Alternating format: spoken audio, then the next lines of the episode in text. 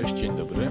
Grzegorz Wawro, witam na mm, podcaście Maser Wawer i na kanale Maser Wawer. Mm, dzisiaj jest y, środa, któryś tam 25 chyba y, stycznia, nieważne. Y, także postanowiłem mm, nagrać dzisiaj podcast ale wcześniej chciałem Was prosić o subskrypcję, komentarze, lajki, ponieważ ostatnio zostałem zaszeregowany do groźnych twórców i na Facebooku, jak również na YouTubie.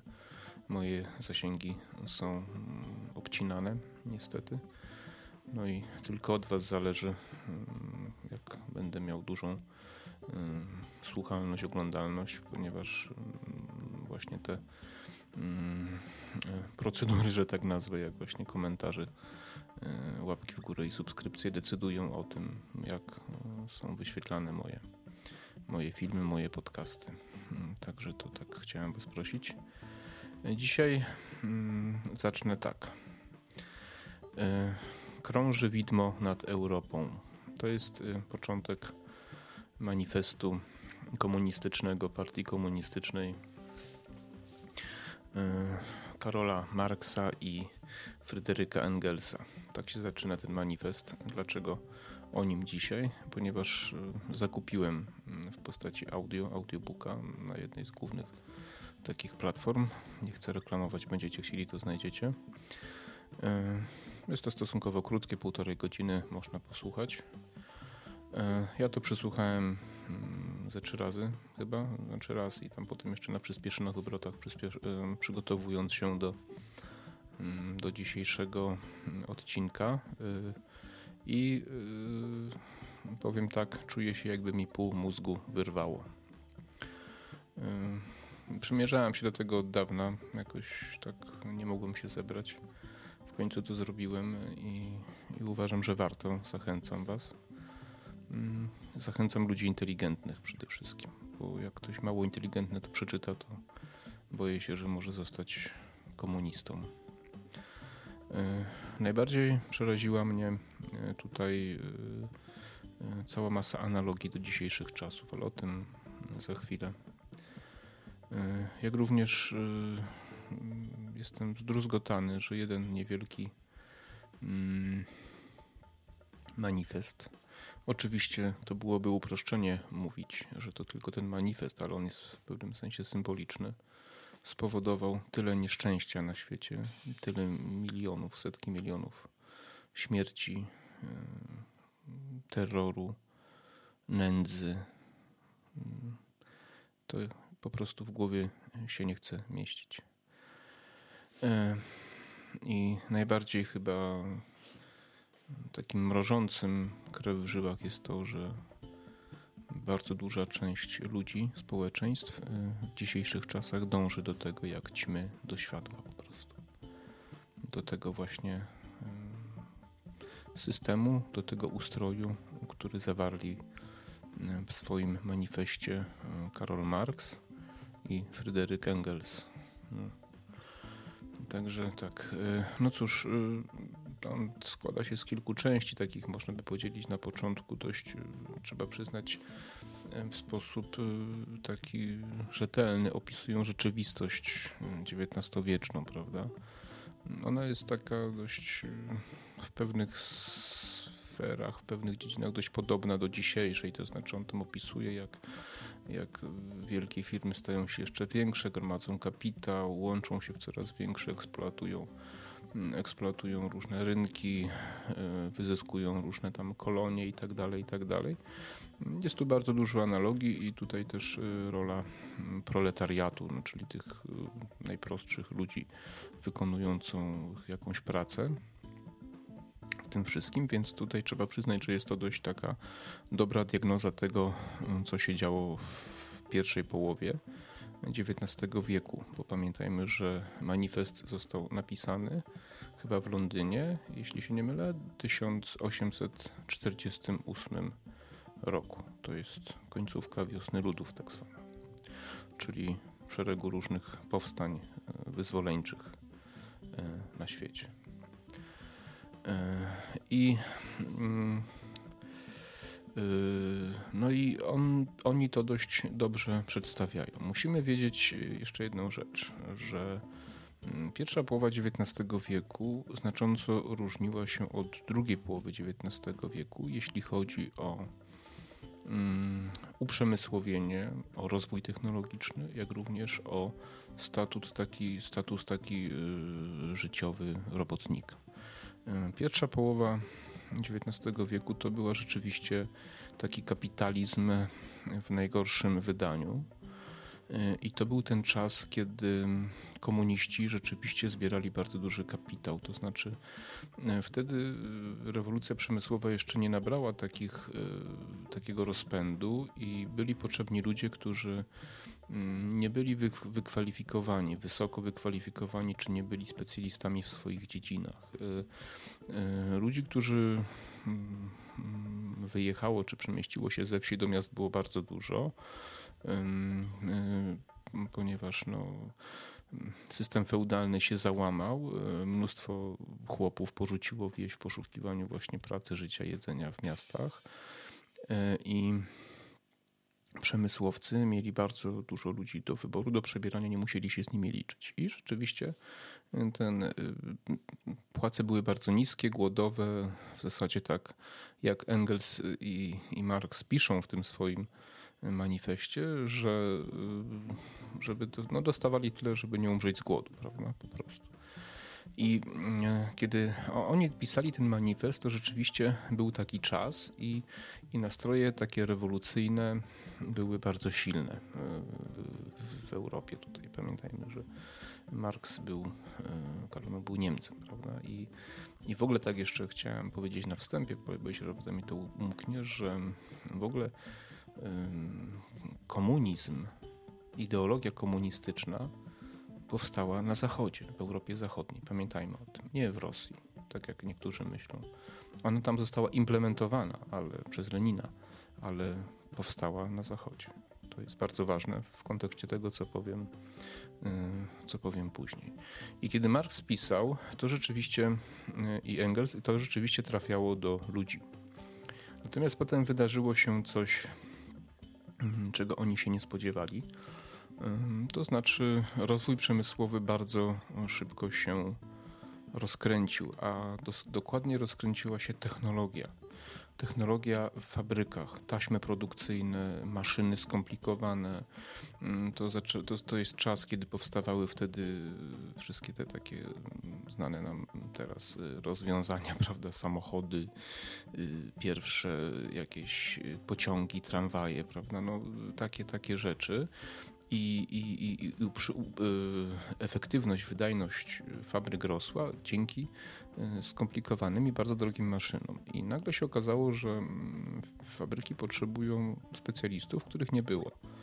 No i trzeba było im zacząć lepiej płacić, kształcić, budować im e, jakieś osiedla, domy i tak dalej. I status y, robotnika znacząco się podniósł. To były czasy, powiedzmy, powyżej roku 1870, gdzie robotnik za swoją pensję mógł utrzymać żonę i piątkę dzieci na przykład, tak? I nieraz dostawał jeszcze miejsce do mieszkania, jakieś tam mieszkanie czy, czy jakiś domek. I, I, to, były takie, to były takie czasy. To jest tam jeszcze kwestia mm, Forda. W Stanach Zjednoczonych on taki system wprowadził, że bardzo dobrze płacił robotnikom, ale też wymagał od nich nieprawdopodobnej lojalności i to się dość dobrze sprawdziło. Taki przeciętny robotnik w fabryce Forda za trzy swoje pensje mógł kupić Ford, Forda T. To taki, to taki przykład. No i to bardzo skomplikowało życie komunistom, ponieważ ludzie poczuli, że mogą się dorobić, zarobić i nie potrzebują żadnej rewolucji, prawda? Bo, bo zauważyli, że ze własnej pracy da się całkiem dobrze żyć. I w, powiedzmy w przededniu tej takiej prawdziwej rewolucji oni napisali ten manifest, więc to jest ważne, bo, bo, to, co powiem w drugiej części tego podcastu, to ma, to ma duże znaczenie. Co w tym y, manifestie się znajduje?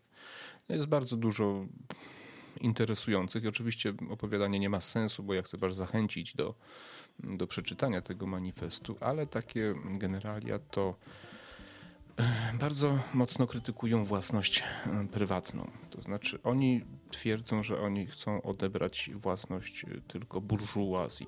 Oni, burżuazja tam w co drugim zdaniu występuje, burżu, burżuazja, po prostu przez wszystkie możliwe przypadki się, się odmienia. I oni twierdzą, że bogactwo ma tylko burżuazja, że proletariat nie ma własności tak naprawdę, że oni chcąc odebrać y, własność prywatną, odbierają tylko y, burżuazji. Więc to jest taki jeden z elementów i oni tam oczywiście to uzasadniają i tak dalej. Jednym z takich też ważniejszych y, wątków jest zniszczenie czy spowodowanie, że by nie było państw narodowych y, na terenie objętym powiedzmy taką właśnie rewolucją, tak, że y, oni tam piszą, że robotnicy będą tak y, szczęśliwi, zadowoleni, że nie będą potrzebowali tożsamości narodowej. Więc granice w obrębie mm, w obrębie właśnie państw, w których y, wprowadzi się system komunistyczny, y, nie będą potrzebne, ponieważ będzie to po prostu w ogóle nie, będzie, nie będą się, proletariat nie będzie się identyfikował jako mm, do, do jakiejkolwiek przynależności y, narodowej. Prawda? Czy wam to coś przypomina? No bo mi to mm, bardzo przypomina, zwłaszcza w dzisiejszych czasach, z pewnej strony, jednej strony politycznej takie, takie pomysły bardzo mocno wywierane na nasze, na nasze państwo. Nie tylko nasze, prawda? E, z takich e, ważniejszych e, rzeczy bardzo jasno, tam bardzo jasno jest napisane o niszczeniu rodziny. To, że rodzina jest niepotrzebna i że wychowaniem dzieci że dzieci powinna wychować społeczność, czyli w domyśle państwo, czyli w domyśle jeszcze partia komunistyczna, prawda? Że tak naprawdę dzieci powinno się rodzicom odebrać w takim sensie symbolicznym, bo pewnie jakoś tam zapewnić im byt y, i tak nad głową tak, ale wychowanie, kształcenie musi być prowadzone w oczywistym celu indoktrynacji pewnej takiej kształtowania, formowania poglądowego od samego początku, od dziecka. Prawda? Niszczenie rodziny właśnie, tak, że rodzina jest niepotrzebna. Oni tam piszą, że rodzina tak naprawdę jest tylko w, w burżuazji, prawdziwa i że, że oni chcąc niszcząc rodzinę, to niszczą rodzinę burżuazyjną, prawda? Ta burżuazja tam naprawdę, jak to poczytacie, to, to jest, to jest co, co, co drugie właśnie, co drugie zdanie. Um, odebranie siłowe, tam jest bardzo wyraźnie powiedziane, o odebraniu siłowym y, po prostu fabryk burżuazji znowu, prawda? Czyli przemysłu generalnie, gospodarki, przejęcie, siłowym przejęciu gospodarki przez proletariat i ta gospodarka ma być zarządzana przez proletariat. Hmm? Tam jest też o podatkach progresywnych, y, tam też jest o jednej instytucji udzielającej kredyty i tak dalej, i tak dalej. To są, to, I tam jest każdy z tych wątków bardzo, bardzo mocno rozwinięty. Y, ja wam tak zarysowałem kilka takich kilka takich wątków. Tam jest oczywiście dużo więcej, ale tak jak mówię, nie ma sensu, żebym to po prostu wam recenzował, znaczy nie tylko po prostu skracał, prawda? E, bo, bo, bo, bo zależy mi na tym, żeby to przeczytać, bo dopiero wtedy można e, e, dopiero wtedy można poczuć tak naprawdę, co to jest, bo to jest jeszcze takim tym językiem XIX-wiecznym. No, naprawdę coś niesamowitego. No i teraz ten manifest powstał właśnie w 1848 roku i, no i stał się oczywiście dość głośny i, i, i, i, próby wdrażania jego oczywiście były. Wtedy z powodów, które wymieniłem wcześniej się to nie udało.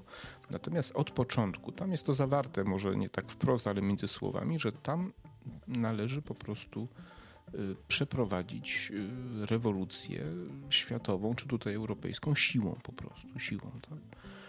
że nie ma innej możliwości i tam między wierszami jest powiedziane, co należy zrobić z burżuazją, co potem zresztą zrobiono właśnie w Związku Radzieckim. Właśnie, Związek Radziecki. Teraz w tysiąc... Marks zmarł chyba w 1883 roku, jeśli się nie mylę, ale tam już pojawił się Lenin. I Lenin wiedział o tym, że chyba w 1400, w 1980 roku chyba taką chyba broszurę nawet wydał, że po prostu jeśli się stworzy już taki aparat, przepraszam, jeśli się stworzy państwo, jeśli się przejmie władzę, to wiadomo, że taką władzę można tylko utrzymać za pomocą terroru, prawda? Ponieważ wiedział, że ten system nie ma szans się utrzymać ekonomicznie. Lenin to zrozumiał, Lenin to wprowadził w Związku Radzieckim, ale to być może nie chcę, nie chcę też, y, być może zrobię na temat y, w ogóle rewolucji październikowej i, i tego, w jaki sposób do tego doszło. To jest myślę, że dobry temat na inny odcinek. Ja chcę tylko zasygnalizować, że manifest y, w taki, można powiedzieć, w skali 1 do 1 Lenin zastosował w Rosji musimy mieć świadomość, że to, co tam w tym manifestie jest napisane, zostało implementowane i wprowadzone w Rosji. I utrzymano to przez 70 lat.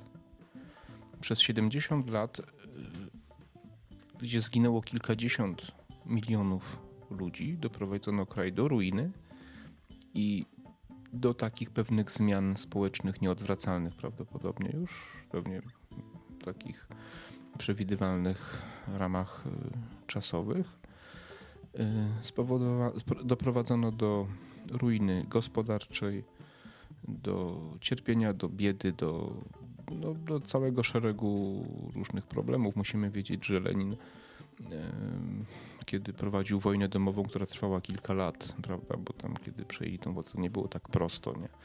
Wojna domowa trwała kilka lat i on tak naprawdę republiki poszczególne mm, głównie głodem, prawda, głodem załatwił. Wielkie głód na Ukrainie to oczywiście są późniejsze lata, ja tam mam odcinek na moim kanale na ten temat między innymi, e, to, to, to zachęcam. Natomiast, e, natomiast to, co właśnie Karol Marx i Fryderyk Engels zawarli w, mm, zawarli w tym e, manifestie, zostało wprowadzone w związku, znaczy potem w Związku Radzieckim, a wcześniej w Rosji. Pamiętajmy, że zostało to zrobione za pieniądze Niemców, wywiad niemiecki i też, z, też trochę Amerykanów, ale to jest też temat na inny temat. Znaczy, to jest też być może na inny podcast temat. Został zaspawany w pociągu, wysłany przez Szwecję e, do Rosji, no i potem, co już się stało, to mniej więcej wszyscy pamiętają. Więc e, manifest e, był takim drogowskazem, drogowskazem do tego, co należy zrobić, żeby wprowadzić ustrój komunistyczny w danym, w danym państwie, a potem w całej Europie, bo taki był przecież plan, czy też nawet bardziej na całym świecie w dłuższej perspektywie czasu. No, trzeba przyznać, że dużo im nie zabrakło, bo gdyby w 20 roku nie doszło do zatrzymania ich tutaj pod Radzyminem, czy w Radzyminie, to, no to mogłoby im się to udać, prawda? Bo gdyby tutaj poszli na zachód, no to nie wiem, czy ktoś by ich jeszcze był w stanie zatrzymać. Był to czas y, dwa lata po zakończeniu I wojny światowej i, i, i, państwa Europy Zachodniej były raczej w kiepskim stanie, w kiepskiej formie takiej, bym powiedział, militarnej i gospodarczej. Więc, więc to można powiedzieć zatrzymało wtedy ten marsz. To było trzy lata po rewolucji październikowej. Mm, czy po przyjęciu, nawet nie wiem, rewolucją nazwać, to w zasadzie był przewrót, czy, czy, czy taki zamach stanu, można by to powiedzieć bardziej niż, niż rewolucja, potem wojna domowa, wiadomo. Więc, y, więc y, manifest, y, o którym dzisiaj mówię, był takim drogowskazem do wprowadzenia właśnie, do zaimplementowania komunizmu w poszczególnych krajach. On się można powiedzieć, na kilkadziesiąt lat on był w takim, no właśnie, mm, można powiedzieć, uśpieniu, ponieważ dopiero właśnie w 17 roku udało się to wprowadzić w Związku Radzieckim, natomiast czy w Rosji. Natomiast w Europie Zachodniej, pomimo wielu prób, tak naprawdę dopiero teraz udaje się zrealizować ten, ten system. Y, tam y, bardzo ważną taką datą jest, y, oni zmienili trochę podejście komuniści, prawda? Już Engelsa i Marksa nie było. Natomiast w 1924 roku mm, we Frankfurcie powstał taki Instytut Badań Społecznych, tak to się chyba nazywał. To była taka marksistowska właśnie, taka mekka marksistowska, takie centrum mm, marksizmu, gdzie wykuwano różnego rodzaju teorie. I, I oni tam głównie siedzieli i zastanawiali się, co by tu zrobić, żeby doprowadzić do rewolucji. I oczywiście postanowiono wrócić do korzeni postanowiono wrócić do tego, co pisał Marx i doszli do wniosku, że on to pisał w sytuacji, kiedy proletariat był proletariatem, kiedy ludzie byli gnębieni, męczeni, y, mało zarabiali, byli źle traktowani i byli z tego powodu gotowi do rewolucji światowej. Więc jaka była droga? Że trzeba stworzyć proletariat. Żeby stworzyć proletariat, trzeba doprowadzić ludzi do nędzy, do biedy. Inaczej proletariatu nie będzie. Nikt rozsądny, kto pracuje i zarabia i może żyć ze swojej pracy, nie pójdzie na barykady walczyć w rewolucji, prawda, o komunizm. Więc metodą jest wprowadzenie takich mechanizmów, które spowodują, że ludzie nie będą w stanie pracować, czy też nie będą zdolni do pracy. To jest bardzo skomplikowane, może się wydawać dziwne i bez sensu, ale tak to wymyślono. E, I e, w tamtych czasach już uknuto teorię. Tam e, Erich Scholz chyba, jeśli się nie mylę, ale nie jestem, nie Scholz, przepraszam, to jest, Scholz to jest chyba teraz ten kanclerz, nie Scholz, przepraszam, to się nazywał, nie pamiętam, na jednym z moich y, podcastów mówiłem o tym, czy w TikToku. Jeden z y, byłych um, Reich, chyba Reich, tak, Reich się nazywał. Były, były współpracownik um, Erich Reich chyba, tak. Były współpracownik um, Zygmunta Freuda, psychoanalityk, psychiatra, który został komunistą i e, wymyślił taką, znaczy w zasadzie to nie on, tylko on zainspirował komunistów do wymyślenia takiej, mm, takiej teorii, że należy e, dzieci w, takim wieku między 5 a 10, 12 rokiem życia bombardować, implementować y, seksualnością, prawda? To znaczy, chodzi o to, że w tym okresie dzieci już y, uczą się takich podstawowych umiejętności, jak koncentracja, umiejętność poznawania, prawda, zdolności do pracy, poznawcze, wszystkie takie bardzo ważne rzeczy, które są niezbędne do tego, żeby normalnie funkcjonować, pracować, zarabiać, uczyć się, kształcić i tak dalej. I oni wymyślili, że jeżeli dzieci będzie się w tym okresie bombardować seksualnością, to ten, ta zdolność do uczenia się, do pracy spadnie tam o 5, o 10 może procent. I rzeczywiście oni mieli rację. I, i to była tam jakaś teoria, prawda?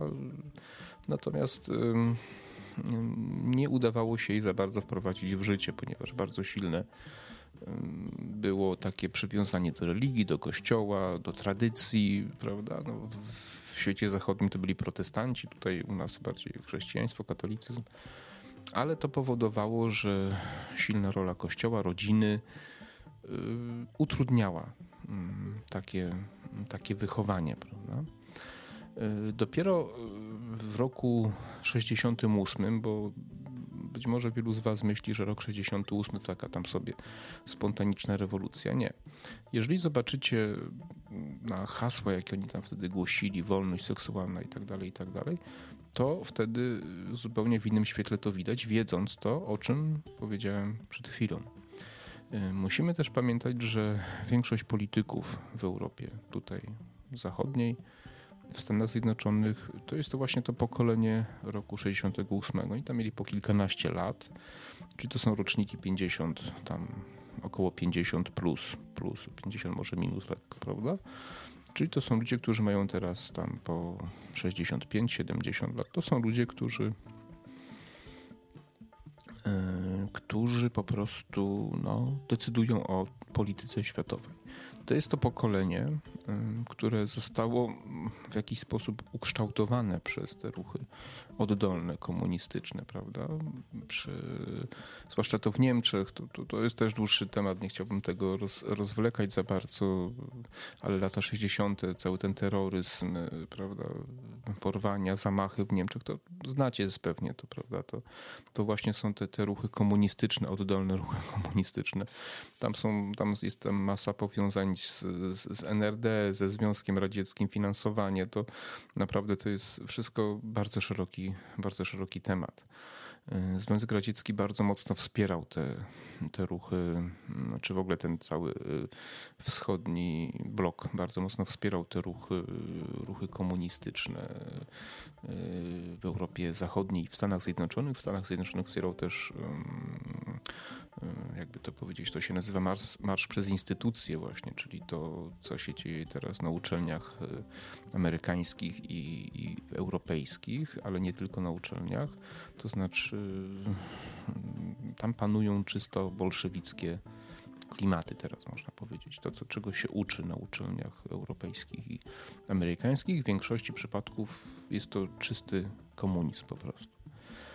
I, i, i, I za to w dużym stopniu odpowiada Związek Radziecki, też NRD, Stasi, prawda, również Polski pewnie wywiad i tak dalej. Cały blok dość mocno na to pracował, duże pieniądze na to szły. I rok 68 to była taka, taka pierwsza próba przeprowadzenia takiej, czy rozpoczęcia takiego właśnie marszu e, w kierunku wprowadzenia instytucji, znaczy czy ustroju bolszewickiego tutaj w świecie zachodnim.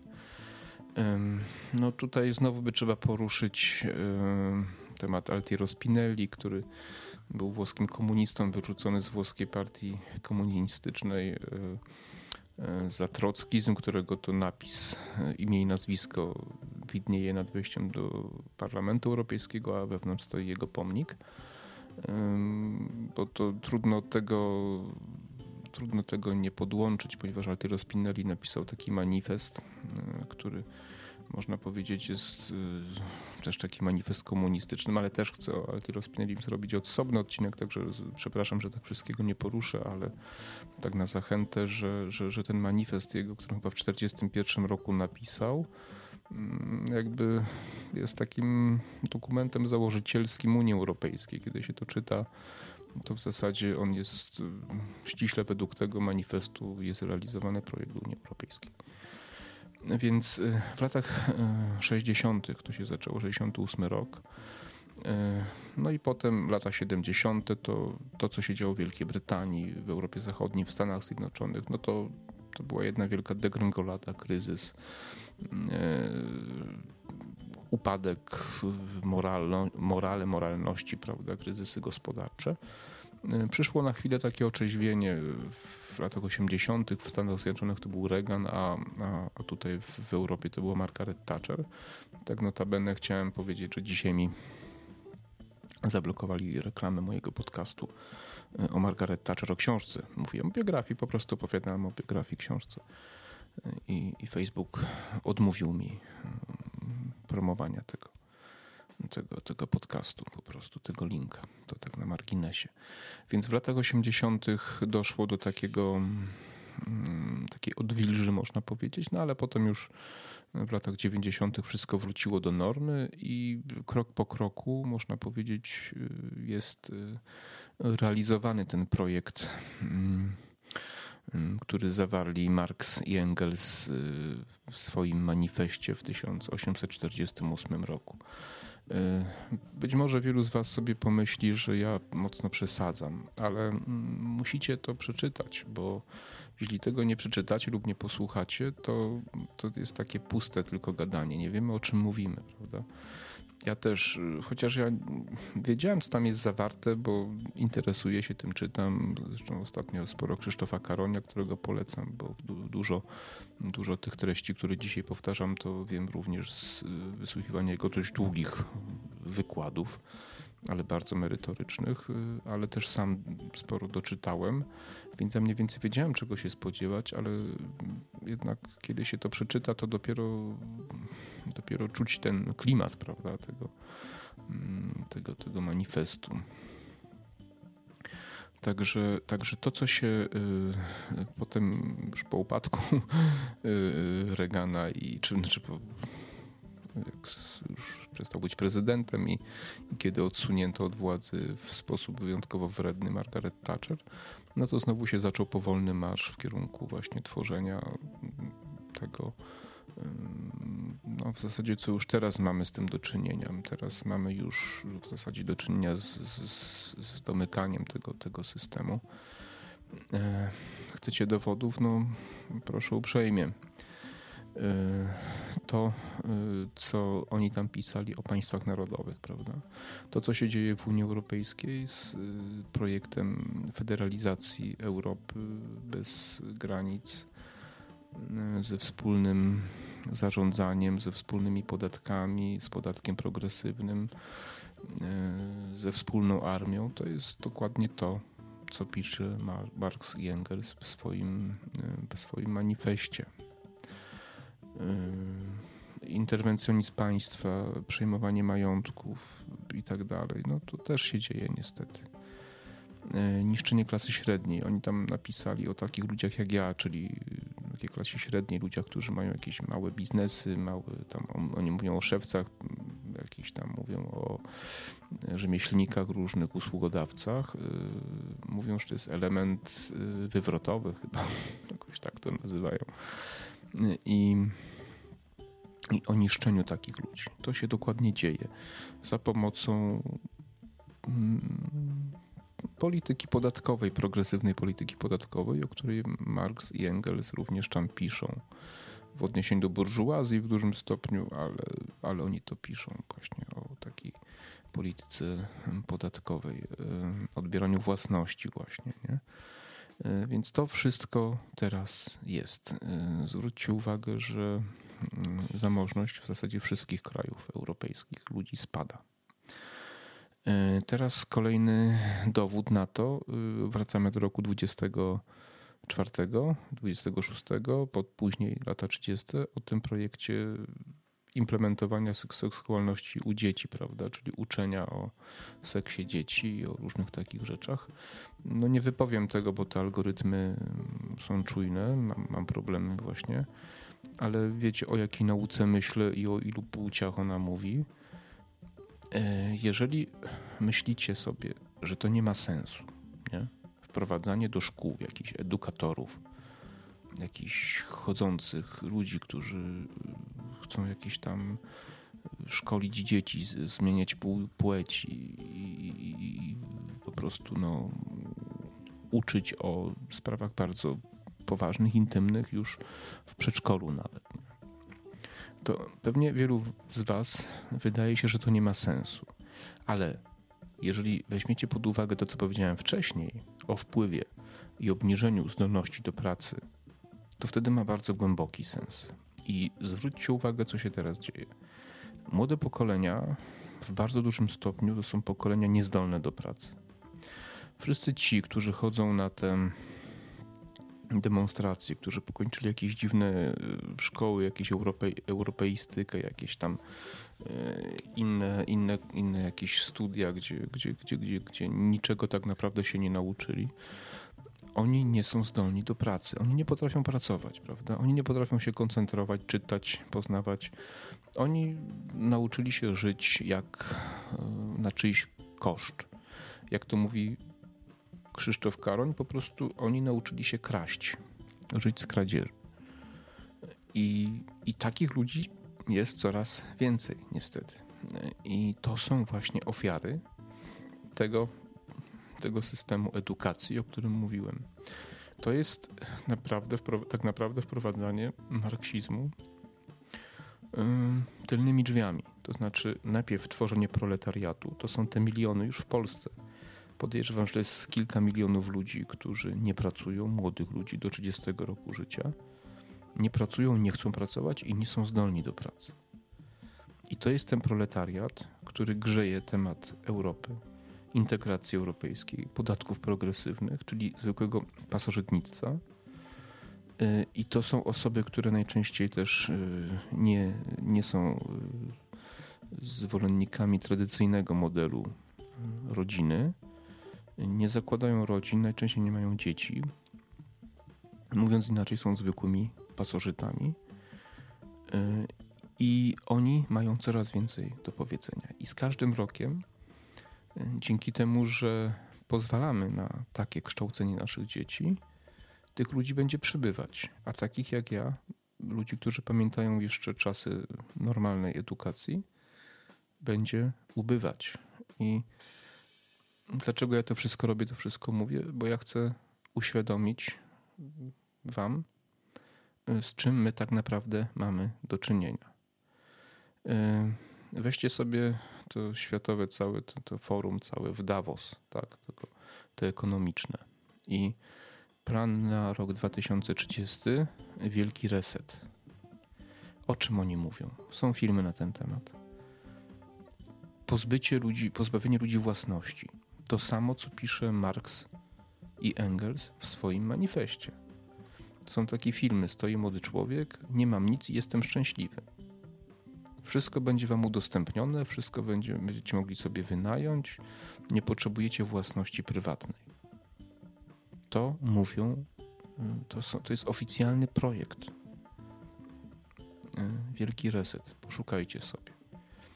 Jest to implementowanie ideologii chorych ludzi przez y, najbogatsze kraje świata, a tak naprawdę chodzi o to, że wielkie firmy, wielkie korporacje chcą stworzyć e, takiego człowieka sowieckiego właśnie, takiego niewolnika, tak jak to było w Związku Radzieckim. Po prostu. Oni chcą zrobić z nas niewolników i chcą do tego też stworzyć aparat opresji, bo Marx o tym pisze. Znaczy może nie w tym manifestie bezpośrednio, chociaż tam też to się przejawia. Ale później i Lenin o tym pisze, że takiego systemu nie da się utrzymać bez aparatu opresji, bez armii ponieważ taki system musi zbankrutować. W Związku Radzieckim, pamiętajmy, ten, powtórzę to jeszcze raz, projekt Marksa i Engelsa został wprowadzony całkowicie w 100%. Nie było własności prywatnej, były kołchozy, były sowchozy i była armia i był aparat opresji, policji politycznych i różnych innych takich który utrzymywał ten aparat przez 70 lat, mordując całymi milionami ludzi. Hitler, narodowy socjalizm, podobna sprawa, tylko socjalizm narodowy, ale to był socjalista, to nie był faszysta. Pamiętajmy, faszyzm Hitlerowi przykleili dopiero po wojnie komuniści, tak naprawdę. Bo oni się boją porównań, bo Hitler to był też socjalista po prostu. I to nie tak, jak porównuje się teraz partie prawicowe do Hitlera. To jest kłamstwo. To jest historyczne oszustwo. Hitlera od Stalina tak naprawdę wiele nie różniło. Różniło go tylko, że Stalin był bardziej internacjonalny, a Hitler był bardziej narodowy. I tyle. Natomiast opresyjność tych dwóch ludzi była taka sama i to jest ten sam, e, można powiedzieć, projekt polityczny. Więc y, jeśli myślicie sobie, że da się zrobić to, co planuje Unia Europejska, to, co sobie wymyślili w Davos, to ja wam powiem, że to się da zrobić. Tylko to na 100% doprowadzi nas do kolejnej katastrofy i do kolejnej nędzy. I teraz pytanie, czy oni będą w stanie stworzyć aparat opresji, który będzie w stanie nas utrzymać w takim stanie, jak w Związku Radzieckim przez 70 lat. Mordując, zamykając w więzieniach.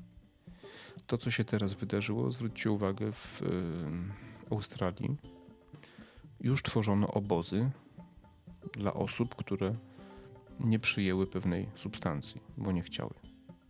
Już obozy dla ludzi. Czy wyobrażaliście sobie, że za naszego życia w cywilizowanym świecie powstaną obozy jakiekolwiek dla ludzi? Ja sobie tego nie wyobrażałem, a powstały. Z powodu czego? Z powodu trochę mocniejszej grypy. Yy, musicie to, co się teraz wszystko dzieje, związane z tym, o czym teraz mówię, nie chcę wymieniać znowu, yy, musicie na to spojrzeć z innej perspektywy. Kto na tym zyskuje i co udało się wprowadzić w zakresie prawa przepisów czy łamania prawa. I w jakim świecie teraz jesteśmy, a w jakim byliśmy jeszcze dwa lata temu.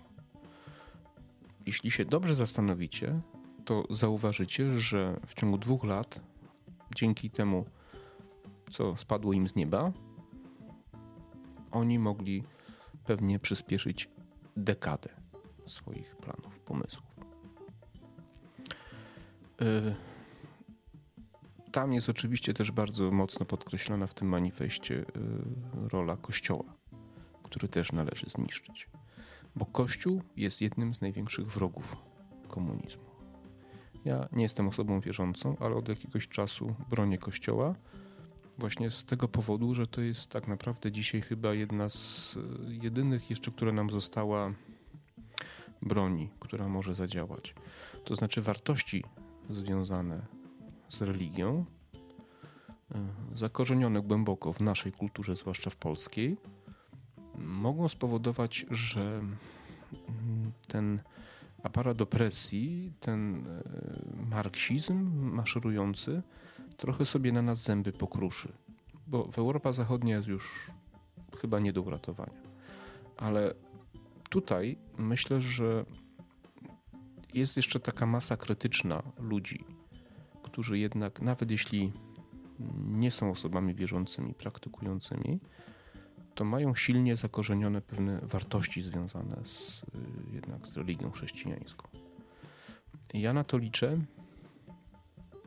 Zachęcam Was do spojrzenia całościowo na ten problem, ja tak dość szeroko dzisiaj to objąłem, więc może trochę chwilami chaotycznie mówiłem, ale zachęcam Was do porównania sobie tego manifestu, do porównania tego, co planuje Davos i rok 2030, do tego, co robi Unia Europejska i co robi również nasz rząd. I zobaczycie bardzo wiele analogii różnych, takich naprawdę. Y Dziękuję Wam za wysłuchanie tego podcastu. E, mam nadzieję, że zachęciłem do tego, żeby to sobie przeczytać, czy też przesłuchać. To dobrze się tego słucha, dobrze nagrane jest. E, I do właśnie takiego spojrzenia całościowego na, na ten problem. Dziękuję uprzejmie. E, proszę jeszcze raz o komentarze, o lajki, o subskrypcję i do usłyszenia w następnym podcaście. Cześć.